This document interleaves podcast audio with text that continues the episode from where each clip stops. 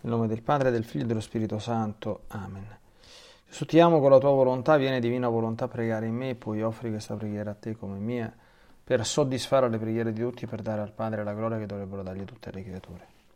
Mia Divina Maria, ti amo nella divina volontà, Regina Immacolata, Celeste Madre mia, vengo sulle tue ginocchia materne per abbandonarmi fra le tue braccia, per chiederti con sospiri più ardenti che mi ammetta a vivere nel regno della divina volontà. Mamma Santa, tu che sei la regina di questo regno, Ammettimi a vivere in essa affinché non sia più deserto ma popolato dai figli tuoi. Perciò, sovrana regina, a te mi affido affinché guidi i miei passi nel regno del volere divino e stretto la tua mano materna.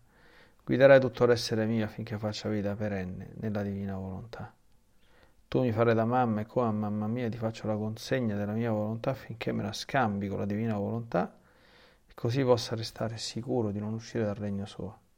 Perciò ti prego che mi illumini attraverso questa meditazione per farmi comprendere sempre più e sempre meglio che cosa significa volontà di Dio e come vivere in essa. Ave Maria, piena di grazia, il Signore è con te. Tu sei benedetta fra le donne, benedetto il frutto del tuo seno, Gesù. Santa Maria, Madre di Dio, prega per noi peccatori, adesso e nell'ora della nostra morte.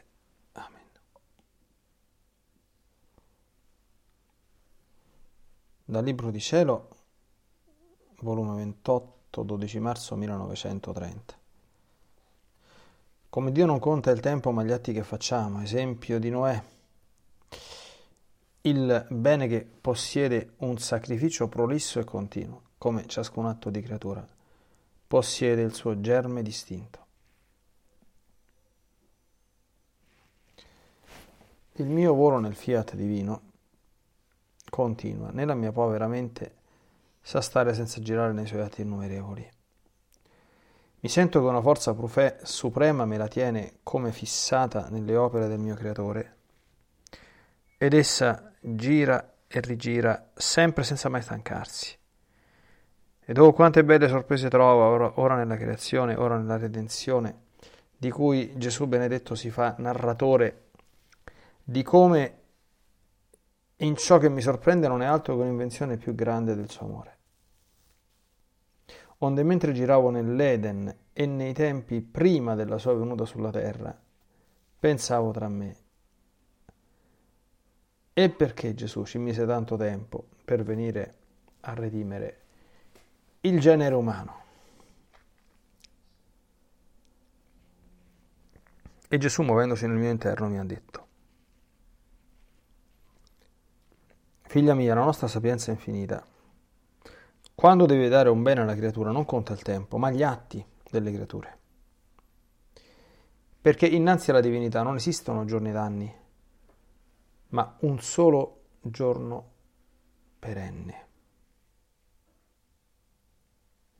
E perciò non misuriamo il tempo, ma vengono contati da noi gli atti che hanno fatto. Quindi in quel tempo che a te sembra così lungo, non erano stati fatti gli atti voluti da noi per venire a redimere l'uomo. Solo gli atti determinano a fare il bene, non il tempo. Molto più che gli uomini costringevano la nostra giustizia a sterminarli dalla faccia della terra, come successe nel diluvio che solo Noè meritò con l'ubbidire alla nostra volontà e con la prolissità del suo lungo sacrificio nel fabbricare l'arca, di salvarsi con la sua famiglia e di trovare nei suoi atti la continuazione della nuova generazione in cui doveva venire il promesso Messia. Un sacrificio prolisso e continuo possiede tale attrattiva e forza rapitrice presso l'ente supremo che lo fa determinare a dare beni grandi e continuazione di vita dell'umano genere. Se Noè non ci avesse obbedito e non si fosse sacrificato a compiere un lavoro così lungo, sarebbe stato travolto anche lui nel diluvio. E non salvando se stesso e il mondo, la novella generazione sarebbe finita. Vedi che significa un sacrificio prolisso e continuo. È tanto grande che mette in salvo se stessi e fa sorgere la vita nuova negli altri ed il bene che abbiamo stabilito di dare. Ecco perciò, per il regno della mia divina volontà, ho voluto il tuo lungo e continuo sacrificio di tanti anni di letto. Il tuo lungo sacrificio metteva te in salvo, più che arca nel regno della mia divina volontà, ed inclina la mia volontà e la mia bontà darà un bene così grande, far regnare il divin volere in mezzo alle creature. Dopo di ciò continuavo il mio giro nel fiat divino per portare tutti gli atti delle creature in omaggio al mio creatore e pensavo tra me. Se potrò raccogliere tutto ciò che essi hanno fatto e chiudere tutto nel volere divino, non si cambieranno in atti di divina volontà? E il mio dolce Gesù ha soggiunto, Figlia mia, tutti gli atti delle creature,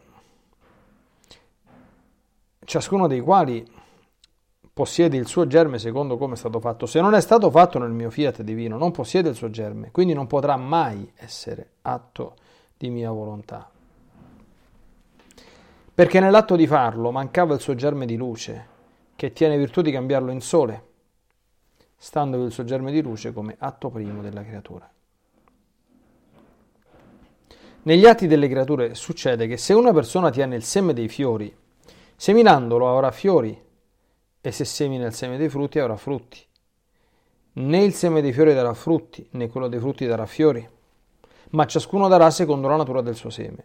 Così sono gli atti delle creature. Se nell'atto c'è stato un fine buono, uno scopo santo, per piacermi, per amarmi, in ciascun atto si vedrà. In uno il germe della bontà, nell'altro il germe della santità, il germe di piacermi, il germe d'amarmi. Questi germi non sono luce, ma simboleggiano chi il fiore, chi il frutto, chi una pianticella, chi una gemma preziosa. Ed io sento l'omaggio del fiore e del frutto e così di seguito, ma non l'omaggio che mi può dare un sole. E raccogliendo tu, tutti questi atti per chiudere nel mio fiat, restano quali sono, ognuno con la natura che il seme gli ha dato. E si vede che sono atti che può fare la creatura, non atti che può fare la mia divina volontà col suo germe di luce nell'atto di esse. Il germe di volontà divina non viene ceduto da, da essa se non quando la creatura vive in essa e negli atti suoi le dà il primo posto d'onore.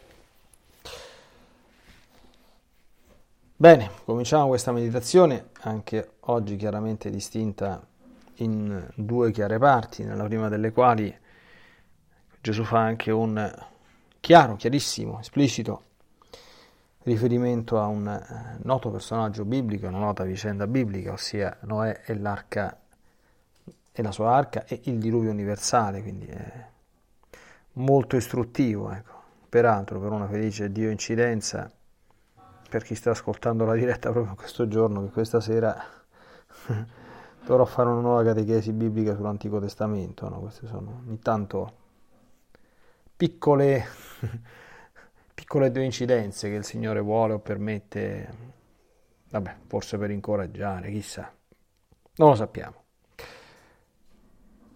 Ora andiamo subito nel merito. Punto primo fondamentale.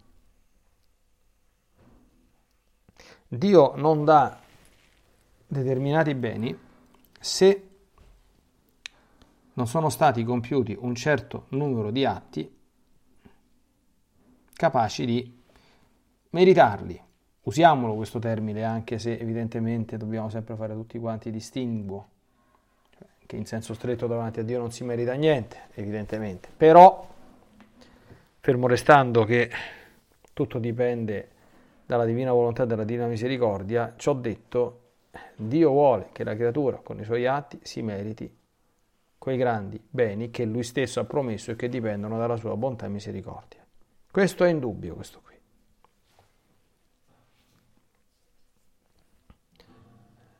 Gesù ci ha messo 4.000 anni per venire a redimere il genere umano? Sì e no, risponde lui. Io ci ho messo il numero di atti necessari quando è stato compiuto l'ultimo atto per farmi scendere dal cielo, sono sceso. Prima no. Solo gli atti determinano a fare il bene e non il tempo. Ecco perché è così importante eh, moltiplicare gli atti, cioè questo vale per tutte le cose. Facciamo un altro, cominciamo a fare un pochino di esempi perché se no non, non si capisce, no? Poi passiamo a Noè, eh, perché Gesù ne fa uno molto, molto esplicito. Mi permetto di anticiparne qualcuno. Io amo sempre fare un esempio molto conosciuto. La conversione di Sant'Agostino. La conversione di Sant'Agostino è costata 30 anni di messe quotidiane, di preghiere, di lacrime della madre di Sant'Agostino.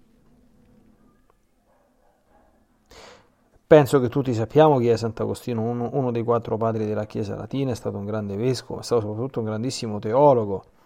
Grazie a lui è stato fatto il concilio di Orange, quello che eh, condannò i manichei, che non i, sì, condannò i, non i manichei, eh, i pelagiani affermando il privato della, della grazia di Dio.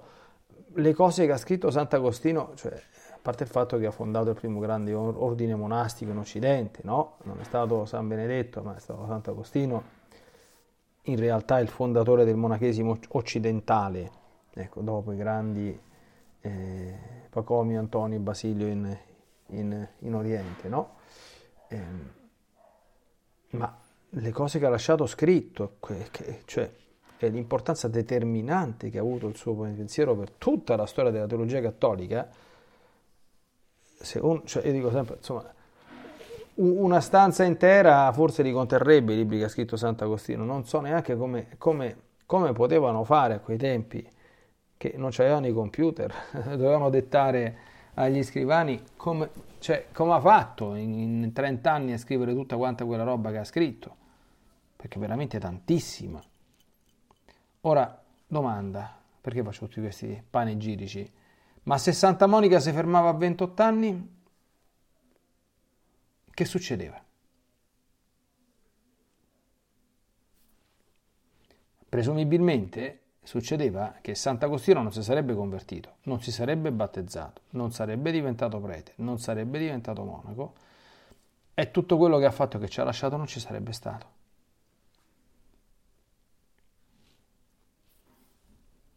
Per quanto ne sappiamo, non possiamo pensare altro che questo. Gesù ha detto un'altra cosa qui, eh? cioè, eh, perché nella storia ci sono state eh, purtroppo i grandi fallimenti, ma anche le grandi vittorie. Fortuna che c'è stata qualche grande vittoria, eh? perché Adamo ha fallito, Noè, grazie a Dio, no. E se falliva Noè erano guai, eh? Erano guai.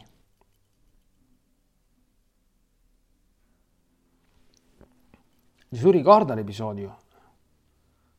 A Noè viene detto di costruire un'arca, ah, che l'arca era enorme, adesso non, non, mi ricordo le misure in cubiti, ma non, se non mi ricordo male, 150 metri eh, con le equivalenze da cubiti a metri eh, di lunghezza una cosa del genere, una cinquantina di metri di larghezza e una venticinquina di metri di altezza. Proviamo un attimo a pensare che cos'è una roba del genere. Eh?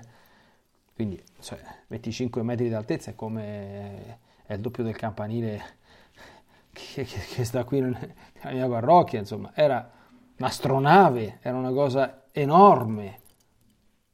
Quanto ci ha messo per costruirla noi?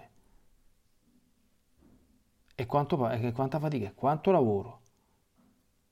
Ah, poi vate, vate a raccattare come tutte quante le coppie di animali, mm, sette se sono puri, eh, quanti erano, tre o uno se sono impuri, adesso non, non, non mi sovviene il dettato biblico.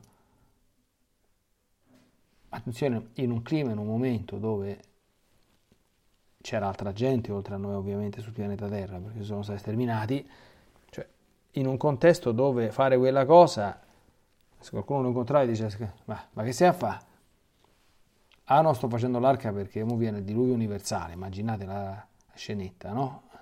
Quindi non lo so se a quei tempi c'era il 113 o cose di, di, di questo genere. Niente, è andato, ha obbedito, ha fatto, si è sacrificato a lungo per andare a fare un'impresa titanica al buio, semplicemente sulla fede. Fortuna che l'ha fatta, dice Gesù, altrimenti il genere umano sarebbe estinto. Noi oggi non staremmo qui, eh? Io non, sta, non, non ci sarei mai stato. Ogni tanto fa bene pensare a queste cose perché... Mm, e fa bene chiaramente in senso, eh, come dire, educativo ed edificante per noi.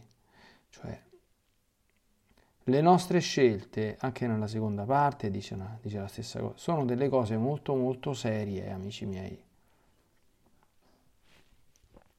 Alcune cose che ci sono nella divina volontà, e questo pare nella seconda parte, non siano mai adoperate come dire, in chiave deresponsabilizzante o in chiave minimizzante o come dire, come eh, scappatoie o scorciatoie che non ci possono essere.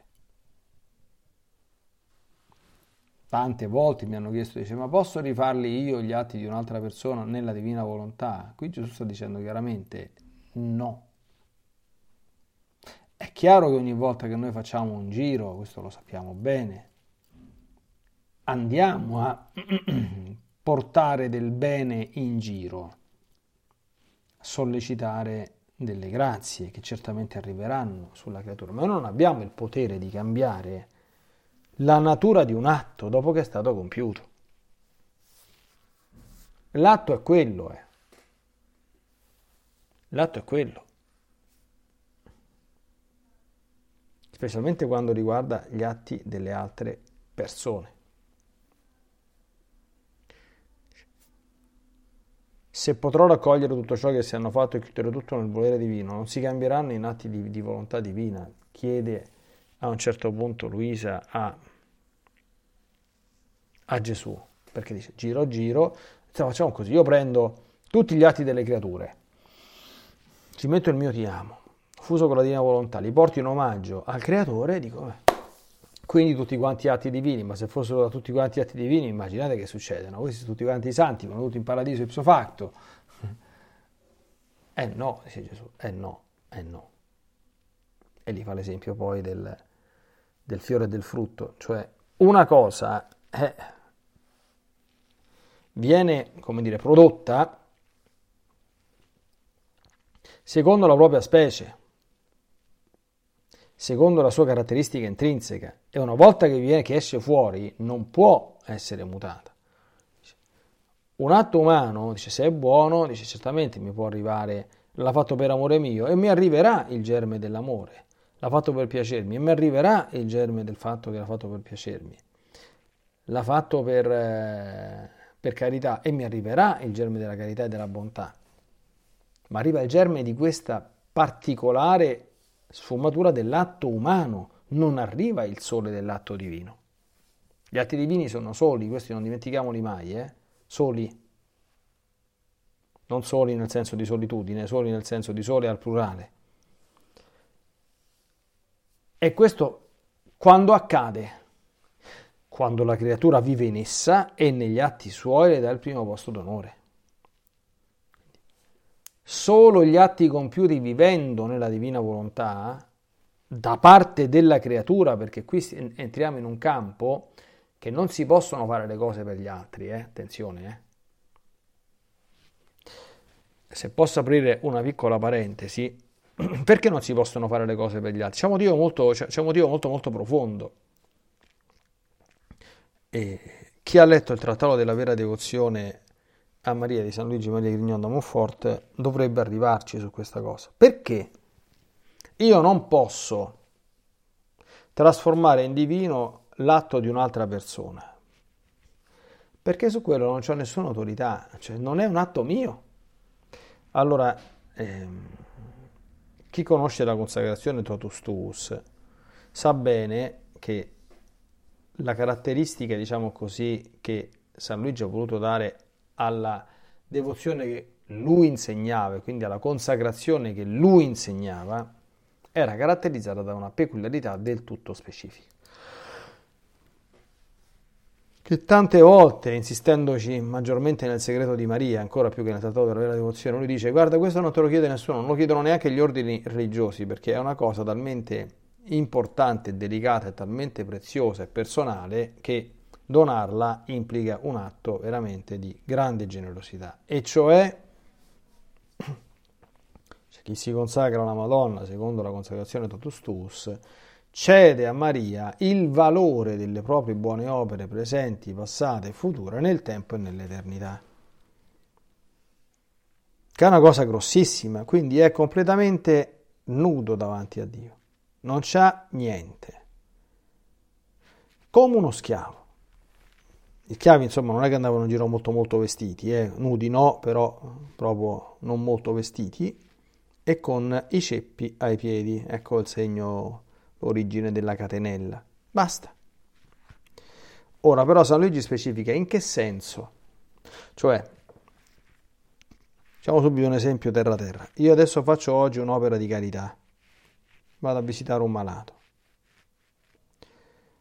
Allora, ogni volta che noi facciamo un'opera buona, rifacciamo un pochino di, di catechismo, quell'opera buona davanti a Dio viene considerata sotto quattro punti di vista. 4, non uno di più e non uno di meno.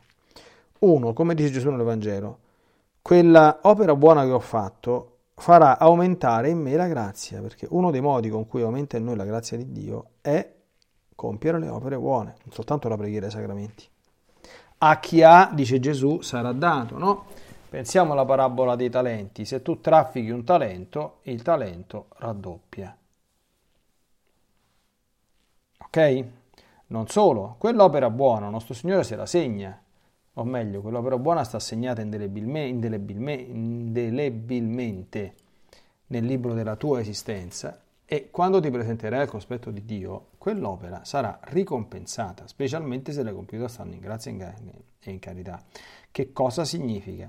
Significa che per quanto piccola ti darà un grado di gloria in più in cielo.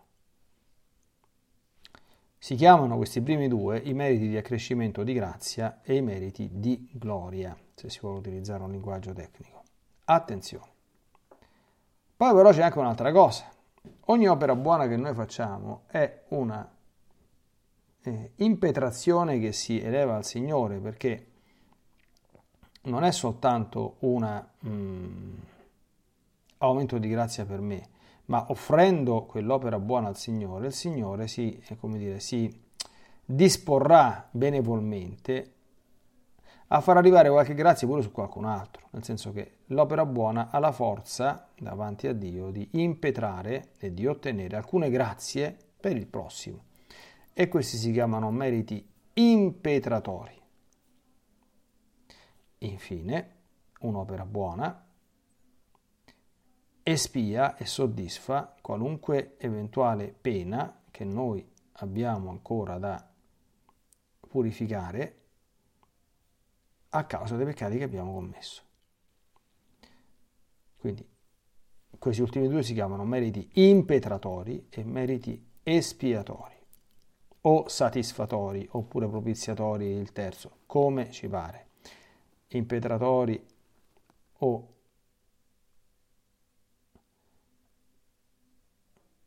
di... Eh, vabbè, ci siamo capiti, insomma, adesso so, sto un attimo...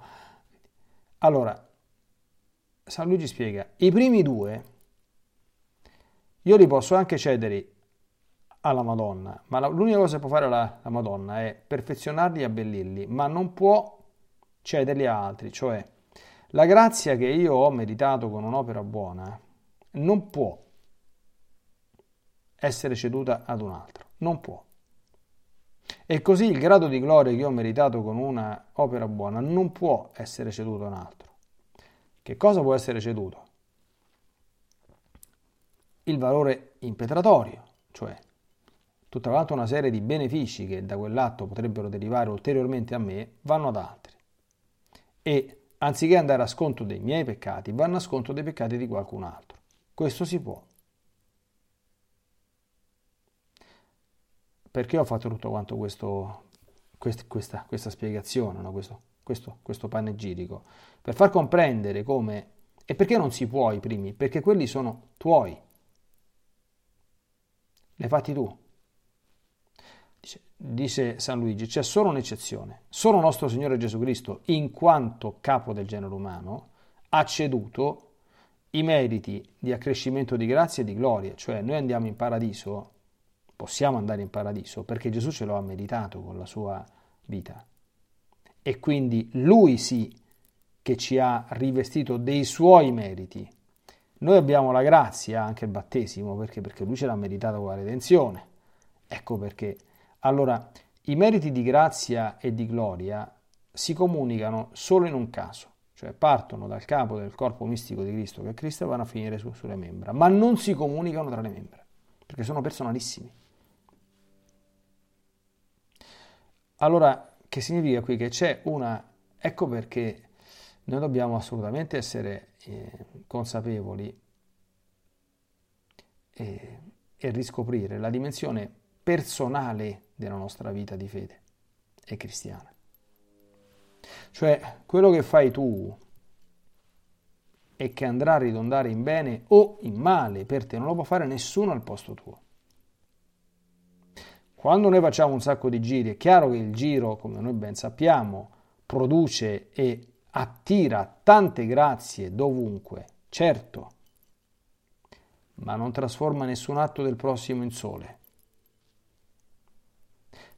se vogliamo produrre un pochino di soli, un pochino di atti divina, divini, noi abbiamo potere sui nostri atti. Dobbiamo fare in modo di portare i nostri atti, tutti possibilmente, nella divina volontà, non quelli degli altri.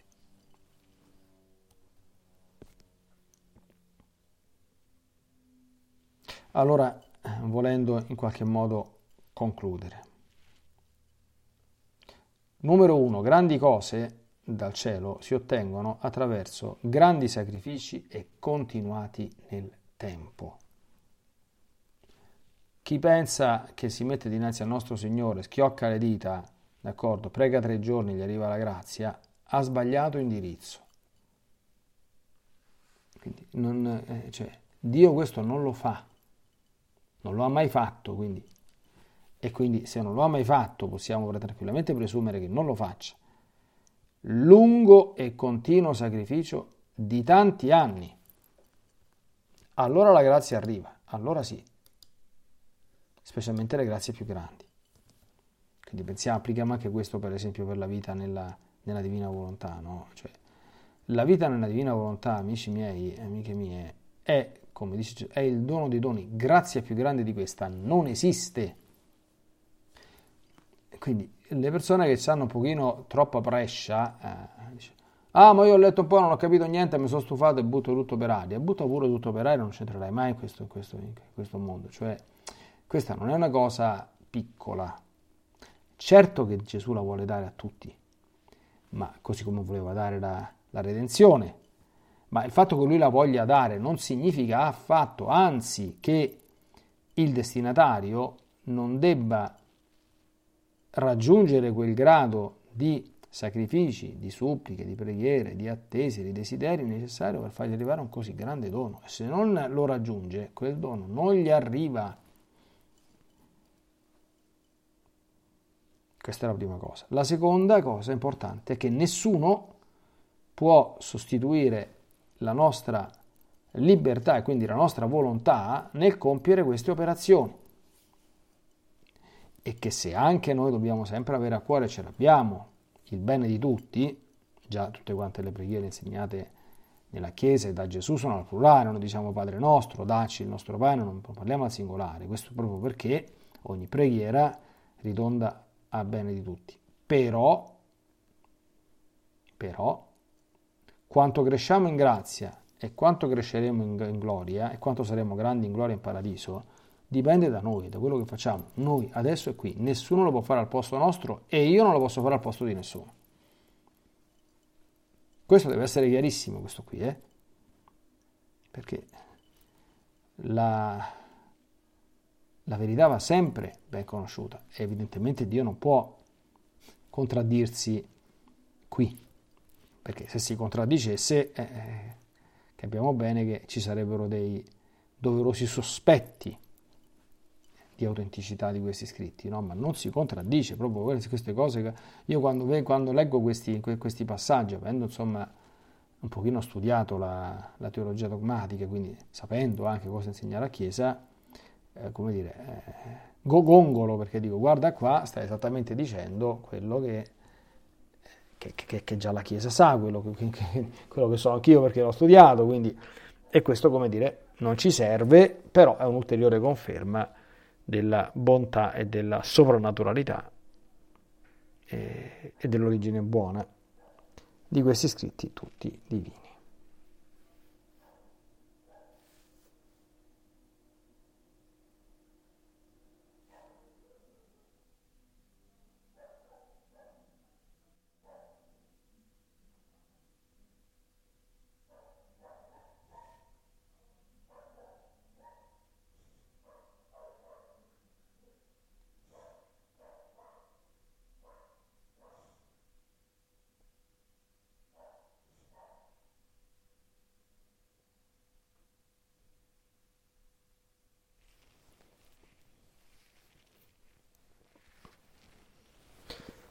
Un grande grazie Signore Gesù come sempre per questi nuovi insegnamenti che ti chiediamo come sempre di aiutarci a mettere in pratica, ritenerli nel cuore e soprattutto ecco, ricordare anche oggi l'importanza della dimensione personale della vita interiore in generale oltre che della vita nella divina volontà e quanto per ottenere grandi grazie occorre offrire grandi cose e non per un giorno o per due, ma un sacrificio continuo di tanti anni, prolisso e continuo. Solo quello possiede la forza attrattiva e rapitrice presso l'ente supremo che lo fa determinare a dare beni grandi al genere, a noi e al genere umano.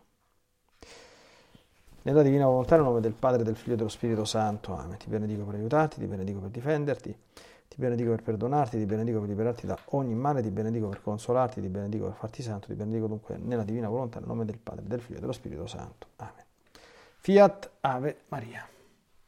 As humans, we're naturally driven by the search for better. But when it comes to hiring, the best way to search for a candidate isn't to search at all. Don't search, match with Indeed. When I was looking to hire someone, it was so slow and overwhelming. I wish I had used Indeed. If you need to hire, you need Indeed. Indeed is your matching and hiring platform with over 350 million global monthly visitors, according to Indeed data, and a matching engine that helps you find quality candidates fast. Ditch the busy work. Use Indeed for scheduling, screening, and messaging so you can connect with candidates faster. And Indeed doesn't just help you hire faster. 93% of employers agree Indeed delivers the highest quality matches compared to other job sites, according to a recent Indeed survey. And listeners of this show will get a $75 sponsored job credit to get your jobs more visibility at Indeed.com slash podcast. That's Indeed.com slash podcast. Terms and conditions apply.